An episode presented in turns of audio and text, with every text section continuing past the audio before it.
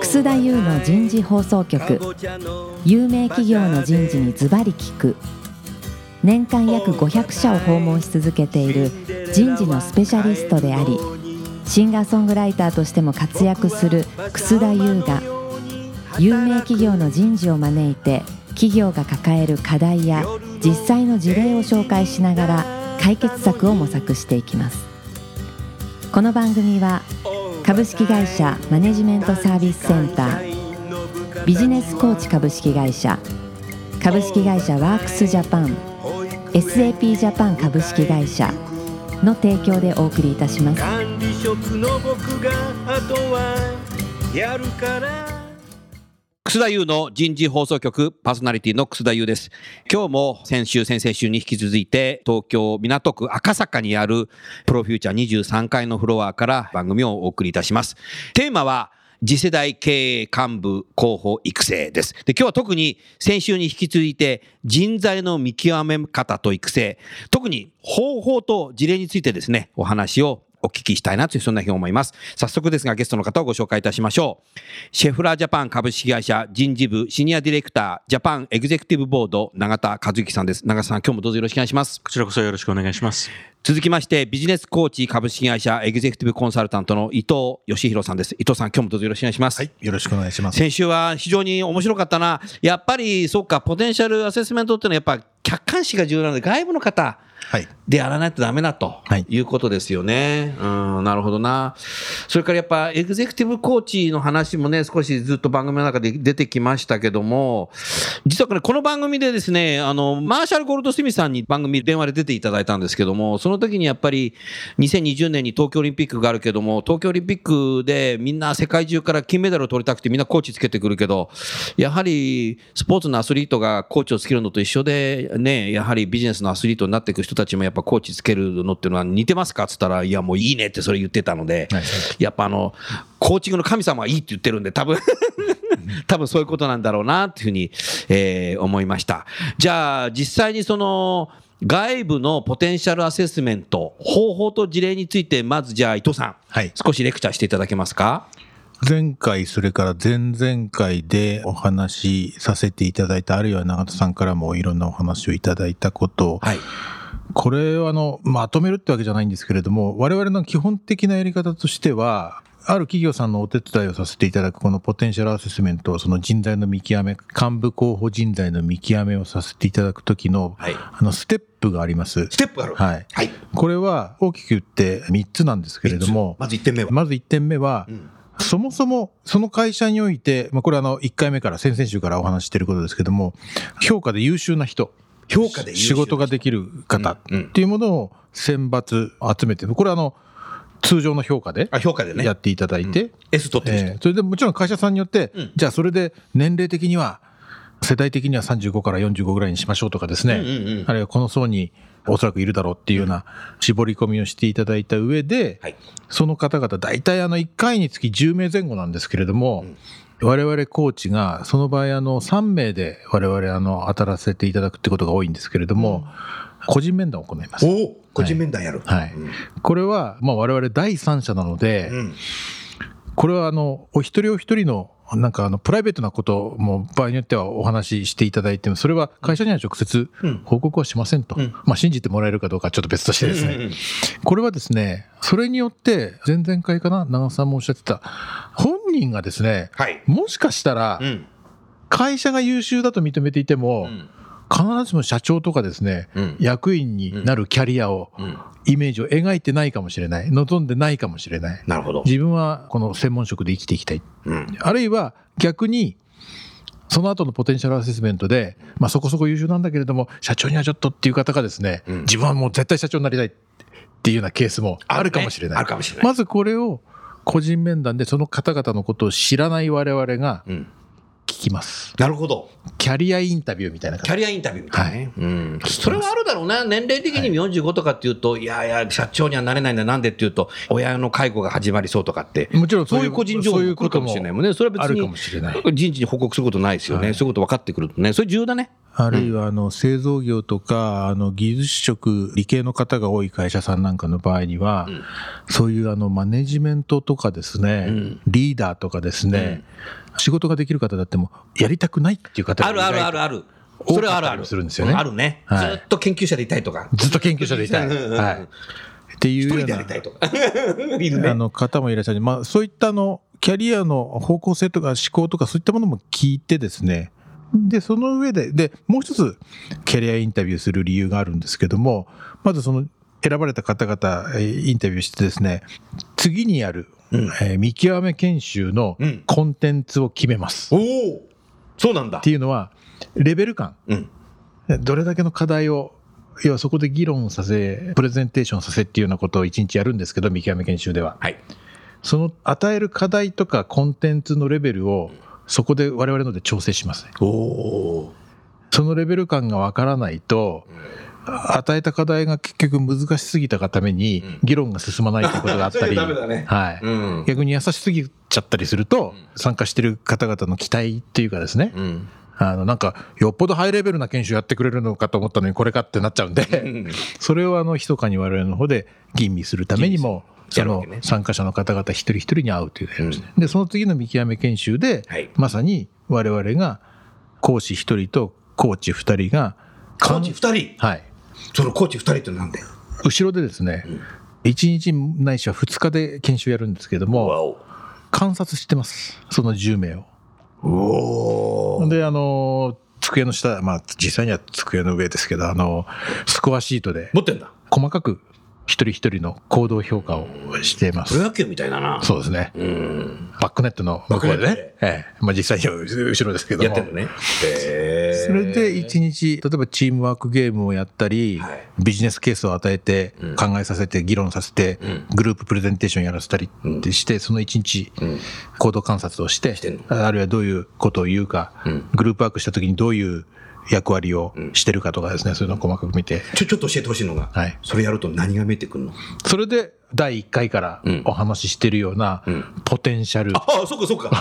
を、それが見えてくるんだ。はい、うわーあの見るんですね。これはあの経ドキ験ドキの研修だね、それ。経験則でそのスコアシートうんに細かく、うんまあ、リーダーシップチームワークコミュニケーションってあるんですけどそれを細目が何十ってあるんですけど、それをあの評点してるんですねコーチは、うんはいそれを最終的に本人にフィードバックするんでしょこれはですねしないの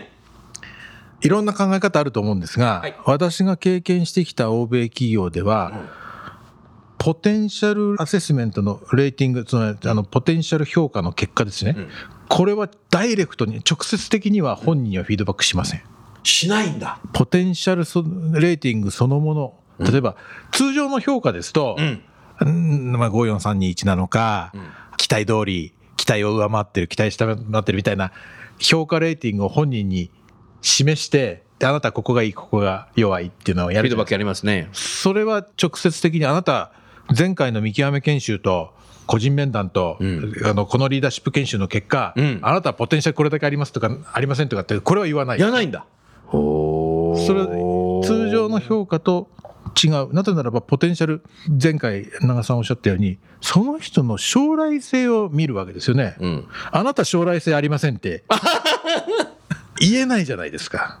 優秀な人に対して、優秀な人は暗くなっちゃうね。はい、逆に、うん優秀な人に対して、んあなた将来性あります社長になれるかもしれないって言いますか、うん。言えないじゃん誰も保証できないから、それはそうだよね。はい、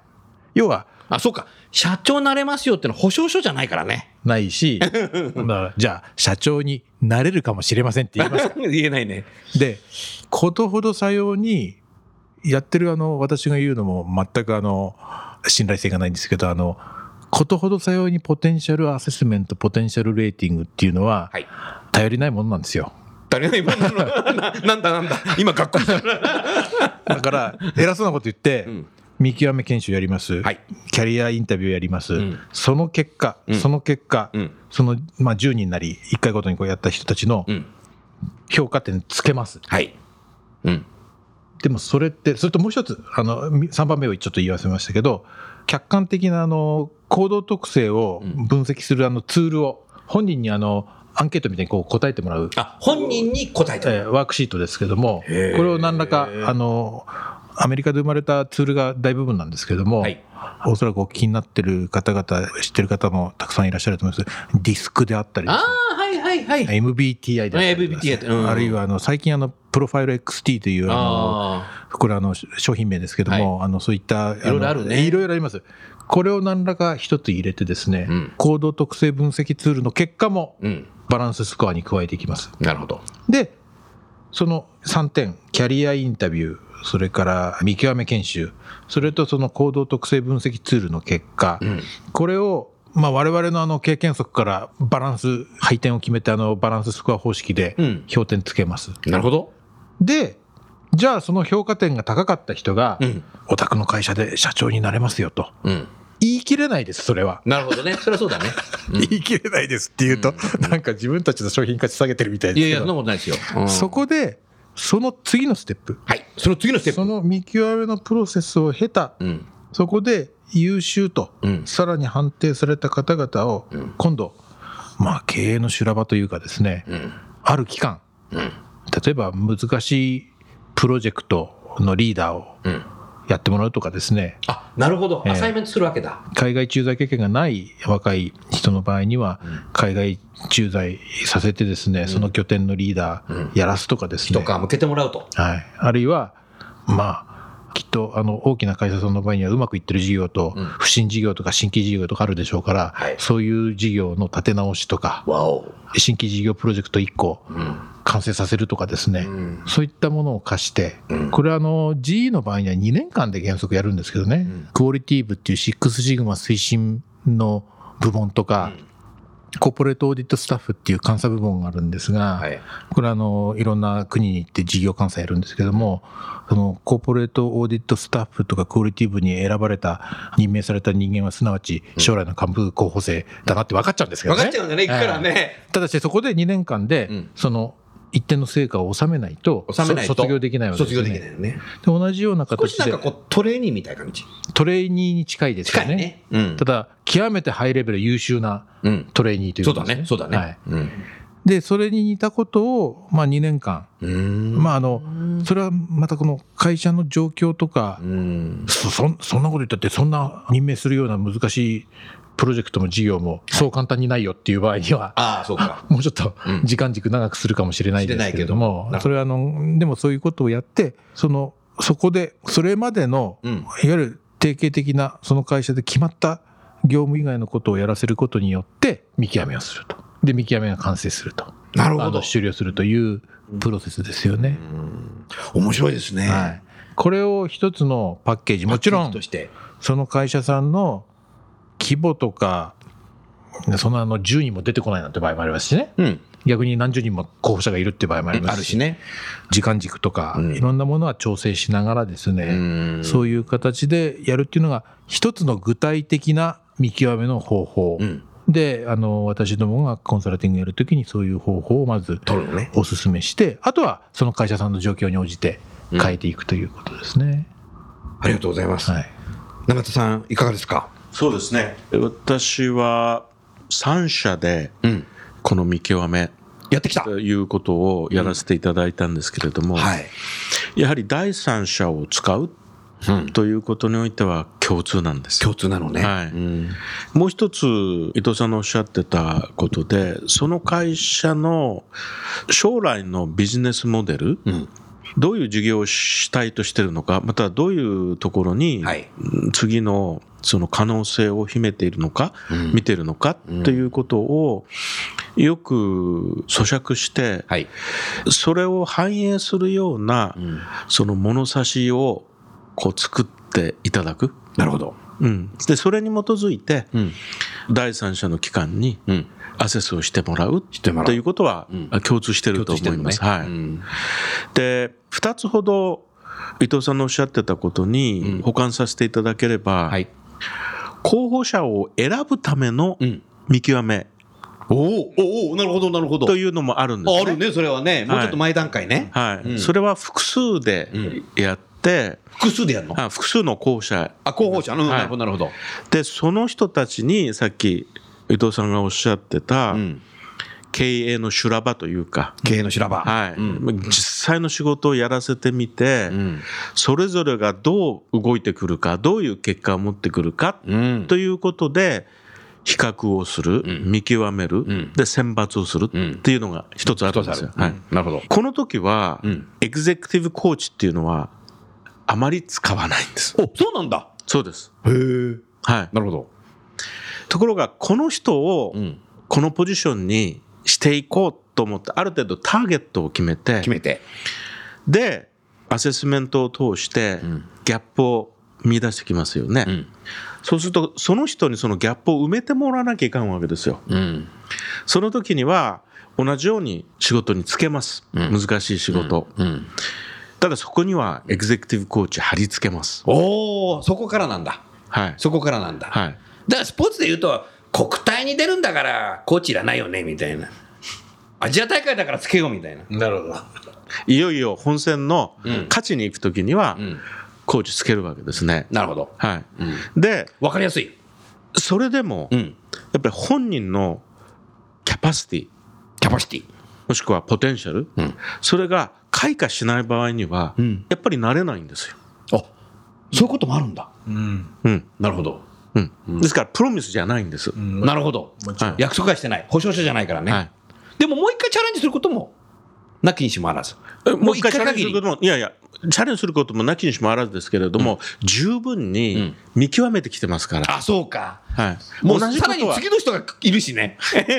あの、い今のところ、あの口を挟ませていただくと、どうぞどうぞ。日本企業でこういうのご説明するとですね、はい。じゃあそれで最終的に見極めで、うん落ちちゃった人うんはまたチャレンジできるんですかとか、うんうんその人はどうするんですかっていう、よくある質問よくある質問。だから僕今ね、その想定内の質問をしたの。はいうん。よくあるうんなんかねどっちかってやっぱりあの日本の人事日本の経営は人に対して温情っていうのがあるんですよね。あるね、優しいね。でところがやっぱり欧米の企業っていうのは今長瀬さんおっしゃったもう十分なその見極めのプロセスと本人へのフィードバックを与えてるんだから、うん。そこまではっきり言うかなんですけどあの二度はないよとそうなん だ。いうじゃあもうよでうもな本人も、例えばトレーニングでどこか行くとか、そうなった時に、はい本気でやんないと、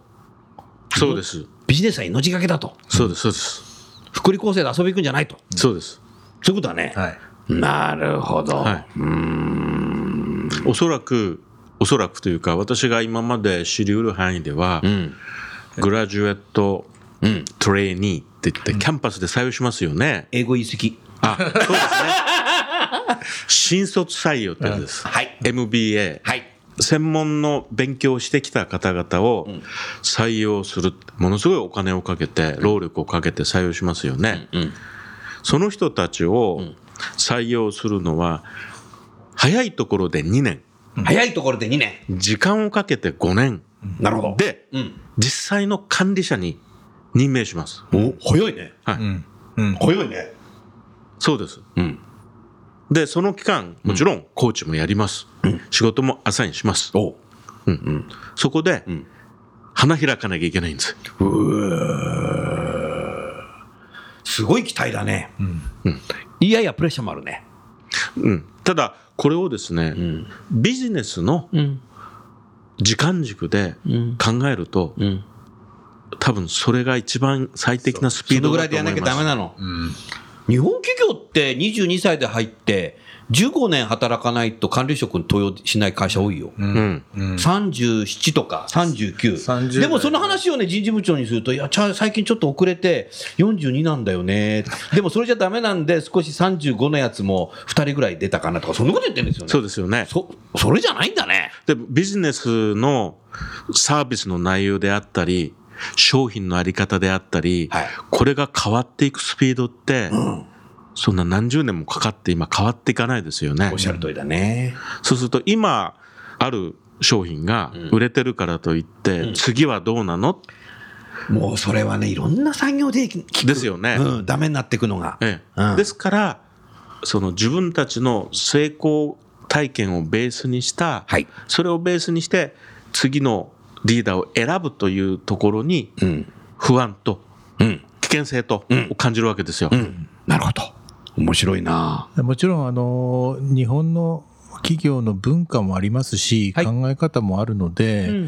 早ければいいっていうものではないと思うんですけども早ければいいってものじゃないかあもしれない、のーもう本当に私があの私はもう最初からあのアメリカの企業に就職しましたかそうでらしたねその当時あの、まあ、シティバンクという銀行だったんですが、はい、 4月1日の入社式に必ず来てくれるですね、うん、今の言い方で言うと CEO ですか当時、あのシティバンクはチェアマンって言ってたんですね一番偉いお人ーチェアマンって言ってこれジョン・リードという人なんですが、はい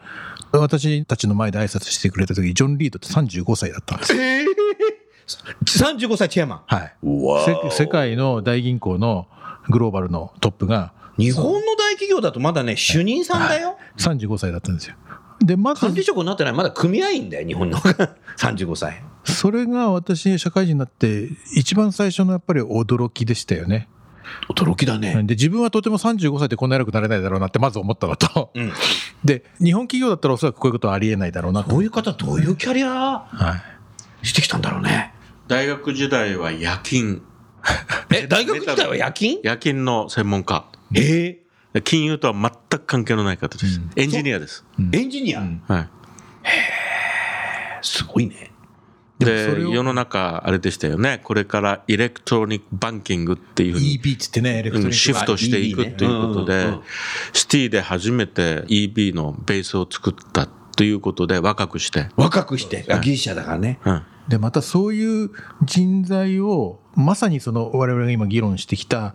ポテンシャルを見極めるうん仕組みがもうその当時だから何年前だろうあの30何年前ですよ30年前すでにあっただっていうことがちょっと待って今日の番組は日本企業30年遅れてますねっていう番組じゃ ないんだよねいやいやそこじゃないねうんなるほどだからあ我々ったってことはすごいねうん、私はそれ時間差はあると思います、それはなぜかというと経営の主体が国境を越えてのビジネスモデルになってるかどうか、うんあそうですねそうですよね、で当時シティバンクはん本当にグローバルネットワークを作ると、うんでそのネットワークで集めた資金を、はい資金を必要とするであろうところにん再投資していくためのうんグローバルネットワークのためにうん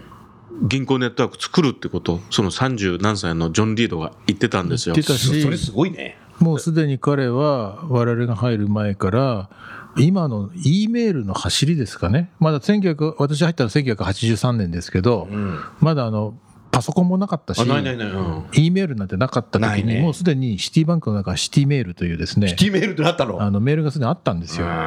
でそれでコミュニケーションしてたとでそういう基盤を築いた、まあ、彼一人じゃないと思うんですけどもそういう先見性が今思うとあの見極めの一つそのポテンシャルアセスメントの中でそういう先見性とか、そういうものが強くあったんだろうなと思いますね。うんそれはだからもう年齢とかね年次管理の世界じゃないねじゃないですね、もう日本企業年次管理やめよううん、何年入社って今でも言ってっからねではです何年入社が次は課長だなとかっつってなるほど、シティの話だとね僕の長男がねサンフランシスコ留学してる時ね、はいもう毎月ね生活費送んなきゃいけないんだけど、シティだったねなるほど。僕はね渋谷か大手町、はい昔のあの AIG ビルのはい隣ね、で最後はなんか大手町にもできたけどね、はいまあ便利だったね、もうね入金するとすぐ向こうで引き落としできた、はいだからその基本を作った人かもしれないですそうの方がそうですね日本の銀行でやるとねすぐ下ろせないんですよ、はい、バッチ処理になってるのかなあそれその当時はね。そうなの、えなんでなのってもういお父お父さんも生活しないんだけどとかって電話かかってくるんだけどいやそれは入れたよもう入金したよとえかもうその当時すでにグローバルネットワークを築いていた銀行と、んまあ、あの日本の銀行の場合にはまだ日本の銀行ですから、はいその送金しようとすると、うんそうアメリカならアメリカの銀行提携銀行うんにお金を送る、送るその提携銀行はさらにその支店に送る送るうわでようやく本人の口座に入るそんなゲートウェイがあるんだでその経由する銀行それぞれうんで手数料取るわけです、何そうだったの、で全然知らなかっしかもたそのだから高いんだ手数料がしかもその経由するうんポイントが多ければ多いほど時間もかかりますよね、かるねリアルタイムじゃないんだよね。すごいバッチショルだよね。まあ、あの今はどこの銀行もあの多分ちょっあと今はもうできるようになってるかもしれない要よはね国内の本支店間の送金と同じように、当時からできてたわけですね。できてたわけ。はい、ああ、そそれがもしかしたらもう現点35歳の方が、そもそも考えてたっていう可能性はあるね、今の話聞いててね、そういうことだよね。それ60歳の人じゃ無理だ。ううんん、だからやっぱ事業が変わってく。で、今特にその第4次産業とか革命とかって言ってるじゃないですか。IoT だとかって、そういう時代はもっと若い人が豊してやっていかないと、いやそ本当にそうだと思いますよそういうことよね、はいそういうポテンシャルのあるの人をやっぱり第三者からアセスメントして、きちっと登用して、早くトレーニー出して、経験させて、だからそういう東洋のシステムが当たり前になるまでは、うん第三者っていうか、んそういう客観視できるうん機能というか、そういう存在がないと、うんなかなかに難しい要は規制概念を打ち破ることっていうのは誰にとっても難しいことだと思うんですよ。うん、規制概念打ち破る破るのは難しいね。こういうあの偉そうに言ってますけど私自身もそうだと思うんですよね。はい人から言われて、うんあそうかっていう部分って人間って必ずあると思うので、ありますありますだからそれをあの評価に入れていかないと、んあのポテンシャルの評価ってできないんじゃないかなと思うんですね。うんなるほどな。でも、そういうもう、なんていうのかな、外部のアセスメントのやり方っていうのは、だんだんスタンダードになってるんですかね。必要だという認識がうん、広がってきてると思います、うん、はいなるほどね。はい、ただその運用上はですね、ただ外部の評価だけに頼るわけではなくて、もちろん社内の人事私なんかもん外部のコーチとうん、タッグを組むんです、あなるほど。はい、うん、で普段のビヘビアとか、うん、行動特性ね。行動特性とか社員からいろんなフィードバック来ますから、うん、あの人どうしてるとかおお。そういったことを総合的に聞きながら総合的に来た、はいなるほどね、で外部のコーチと話して、うん、その上でフィードバックしていくなるほどそれとちょっと素朴な質問をお二人に聞いてね番組終わりたいと思うんだけど今日あの番組聞いてる方人事の方なんですけどもあそれいいねじゃあ外部のアセッサーを使おうとかってなった時にそれ社長にどうやって言う言うのっていうのがもう一度聞きたいなこれまあじゃあまあまず長さんからいくか私の場合やっぱりラッキーだったのはラッキーだったう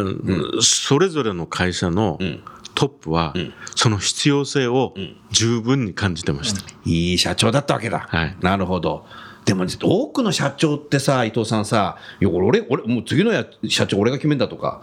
あそこの事業部長、俺が決めんだってあの決めちゃう、そういう状況が一番難しいと思いますよね。そうだよね。でもおそらくですね社長さんでもこれでいいのかなとか、なかなかいないなとかですねあ悩んでる悩んでいる方はお世多い継とぎ思がいない、だから将軍みたいな。そ こでその人事担当者なり人事担当役員の方に、次どうする次の選び方を提案してくれみたいな切り口があると我々もご説明しやすいですよね。なるほど。ええもう一つちょっと昔はねはい。日本の銀行がはい。お金を貸してますよねはい。でそこでうん経営者を考えた時に、うん継続的にその企業が発展し続けなきゃいけないんで、うですよね。銀行が第三者になってるわけですよ、うんああ、なるほど、なるほど。はいなるほどね。ですからコーチングとかね、んアセスメントとかっていう、いわゆる外部のうん機能、うん。さっき伊藤さんがおっしゃった機能として見た時に、うん。銀行がに日本の場合銀行がその機能を果たしてたように思います。ああ、20世紀は絶対そうだったね。はい20世紀は。うんうん。うん。これはもう本当に客観的に外部から、客観うんうん。あの意見が入ってきてたと思うんです。うんうんただ銀行が直接投資に変わってきて、そうか、直接投資に変わってきた、はい間接じゃなくてね、はいうん、そうするとパウンドとかねフ、ァンドが入ってきて、んその短期でうん、できる人できない人って言って やっていくと。なるほど、確かに、スピーディーにやらなきゃいけない、そうですそうです。はいあーだから経営の手法も変わってきてるからね、はいそうするとその分かりやすいね、今の話は。銀行からではなくて、うん第三者機関に頼んで、うんお金を出して、うんアセスしてもらう、うん、早いはい、なるほど、でしかもそれは日本だけではなくて、ん自分たちが投資してる世界いろんなところで同じ期間でやれるっていうなるほど、と比較ができるっていう、こういう発想だと思います。まあ、それとやっぱり、長さんとか伊藤さんとか、そういう外部のアセッサーをやるプロフェッショナルが育ってきたんだよね。そうですね。そうですねねに日本でも20世紀にはなかったけど、でしょだってやってる仕事。あまずないと思いますねうん。だからインターナルでやってきて、はいそれで今、コンサルティングでね、こうやったりとか、そう育ってきてるんですあよの。ーいる、いらっしゃるんだよ。だからそれがやっぱパートナーとしてやっぱ使わない。おっしゃるい通りでやダメだよ、それ。人事コンサルタントの役割もうん変わってきてますよね、それ今おっしゃっていただいて気がついたんですけども気づかしちゃった。本当にあの人事制度の構築とか、はい。労務管理の労務問題を解決するはいお手伝いとか、はいそういうものが主流だったところからそれはもう昭和まさ40に年代からありましたね。前回前々回言ってきた経営人事とか HRBP とか、うんその機能をサポートするん人事コンサルティングになってきてるので、うん。この次世代の幹部候補見極め育成っていうのは、うんまさにその経営人事のテーマになってるだからその需要があるから、うんそういうことをやるコンサルティングも増えてきてる増えてるってことだね。はいということはやっぱ社内でアウトソーシングでそういうアセッサーをつけてやっていくことによってやがては自分もコーチングがこうできるようになってその人事の人の次のセカンドキャリアじゃないけど次のキャリアとしてこういう皆さんみんな大変なようなコンサルタントはでいはいいろんな企業のパートナーになっていくっていうパイプラインができてくるねこれ。できてくると思います。ああ、なるほど。それは面白いな、というふうに思いましたね。はい。じゃあ、時間になりましたので、今日は終わりたいと思います。えー来週は最終回ですけども、来週は、サクセッションプランニングについて、あお二方にですね、聞きたいと思いますので、番組をお聞きの方は来週も、引き続きお聞きいただきたいなという、そんなふうに思います。最後にゲストの方をご紹介して、番組は終わりましょう。シェフラージャパンの永田さん、ビジネスコーチの伊藤さん、どうもありがとうございました。ありがとうございました。